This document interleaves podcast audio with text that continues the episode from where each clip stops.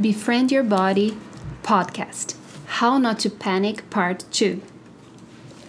Hi, everybody. It's Wanda and my friend Gio. Hi, Gio. Hi. And we're going to continue the series of podcasts today about how not to panic, how to decrease your anxiety, and how to work with your autonomic nervous system.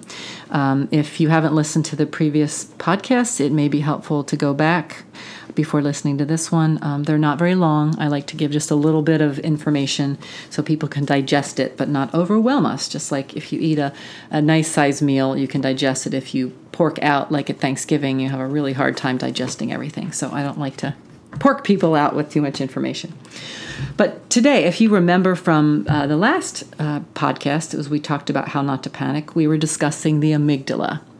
If you recall, the amygdala is the the little organ in the brain, the mid the midbrain, the limbic system, that I called the smoke detector of the brain. That part of the brain that kind of tells us whether we're safe or in danger.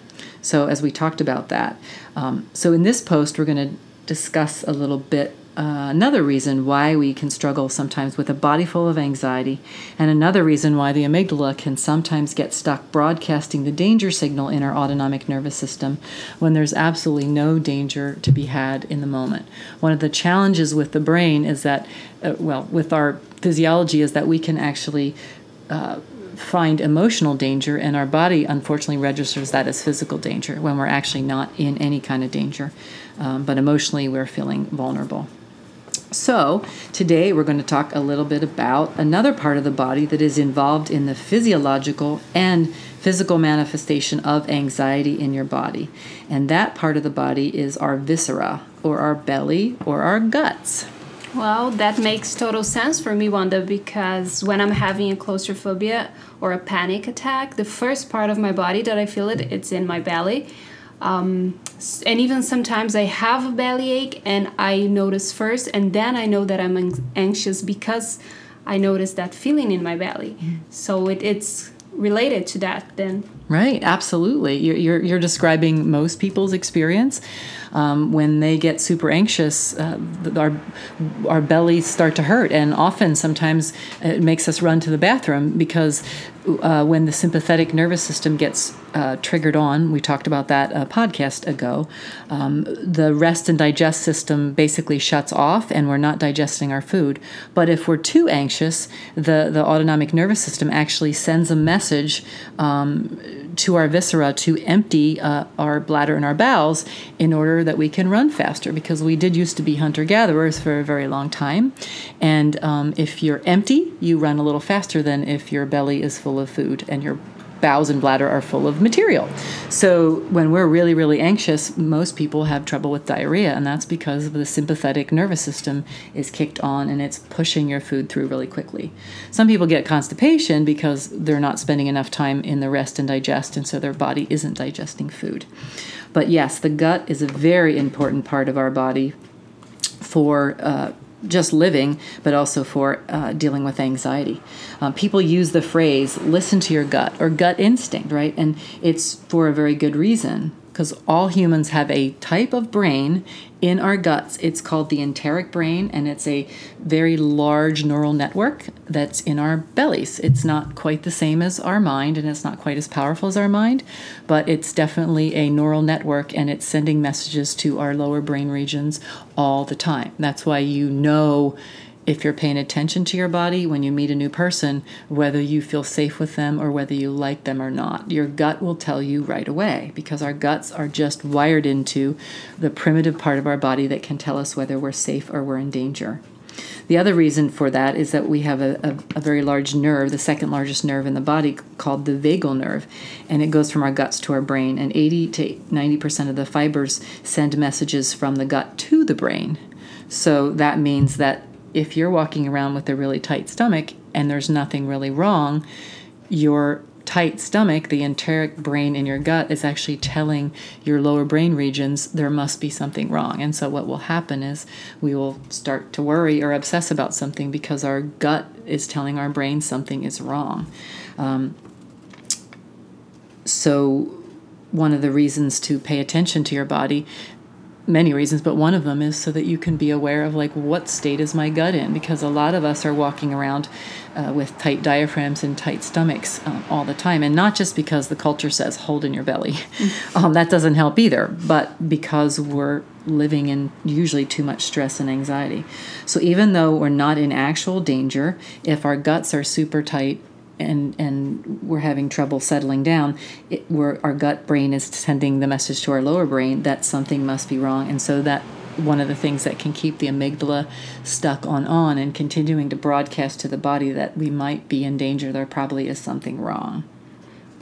The other thing you want to do, I think I mentioned though, is if if your belly is super tight if you can, you know, first orient and look around and make sure there's no danger and then deliberately loosen it. Just like when you're doing yoga and the instructor says like, "Are your ear are your are you wearing your shoulders like earrings?" right? And then you drop your shoulders.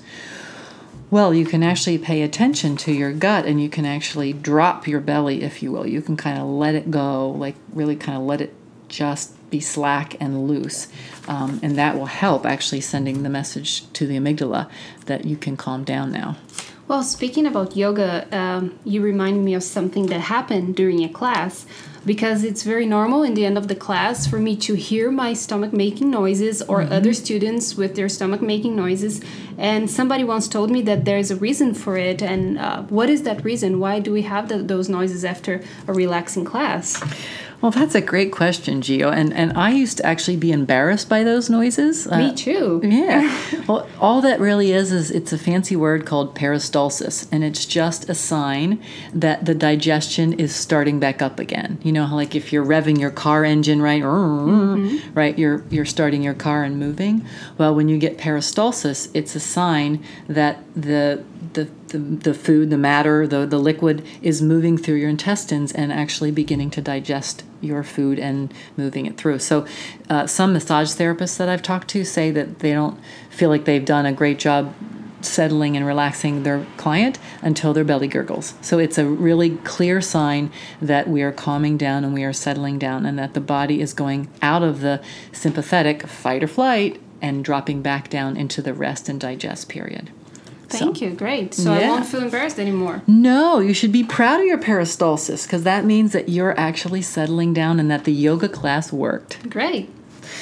Well, I think we're going to end today. I'm just going to teach you, Gio, and my listeners can do it as well, a really simple exercise that's out of some of the attachment uh, work that I have uh, done and learned, but it's also really great for calming down the amygdala because socially engaging or connecting emotionally and verbally with a safe, loved friend is one of the best ways to drop out of the fight or flight fear anxiety mode.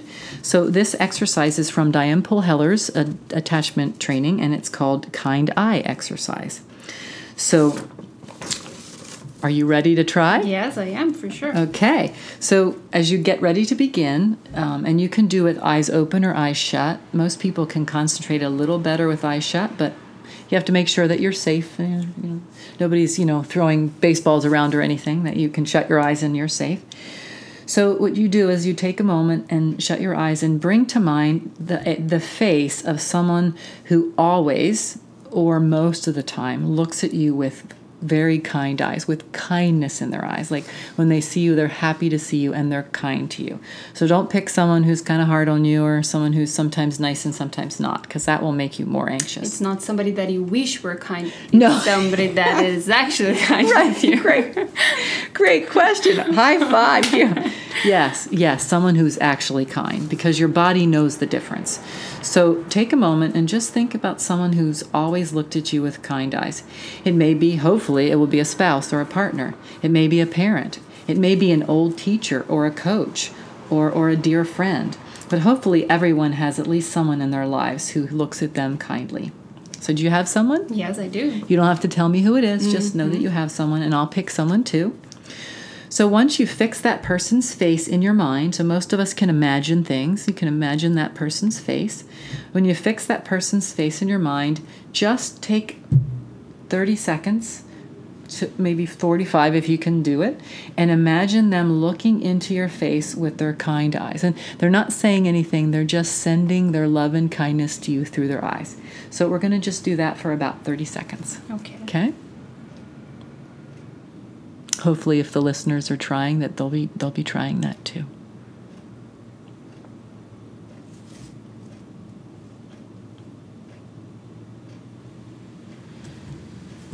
Okay, that was about 30 seconds. So notice what you were feeling when the exercise began, and then notice how you feel now when we're done. D- did anything happen in your body? Do you feel any different in a positive direction from doing that exercise? Yeah, I did actually. I felt relaxed. And it was good to have that contact with that person, even in my my the image that I created. But Uh-huh. it was good to be with that person. That's great. felt good. So even just imagining them, even though they weren't here, your body was able to calm and settle down a little bit just by imagining them. Exactly, it was good. Awesome. Another high Thank five. you. So listeners notice that. It's imagination is very powerful. We use it for worry all the time. Right? I think about something negative and I worry and then my body gets all my you know my guts get in a knot. So some, some parts of the brain regions don't distinguish between imagination and reality. So you can just imagine that positive person, that kindness and for just 30 seconds. If you have time, do it for 2 or 3 minutes. It makes even more of a difference. Um, but just notice what happens in your body and noticing especially changes in relaxation and feelings of safety and well-being. Cuz isn't that what we all want in our life? I yeah, for sure. Yeah. That's so what I think. so I would encourage uh, my listeners to practice the exercise several times a week or maybe even once a day for a while and just notice how this may change your perception about life in general and your ability to notice and respond to the amount of love that you may be getting that you're not even noticing or paying attention to. So that's the end of today's podcast on How Not to Panic Part 2. So take care of your gut, loosen it up, and um, do the kind eye exercise. Thank you, Wanda. Thank you very much. Thank you, Gio.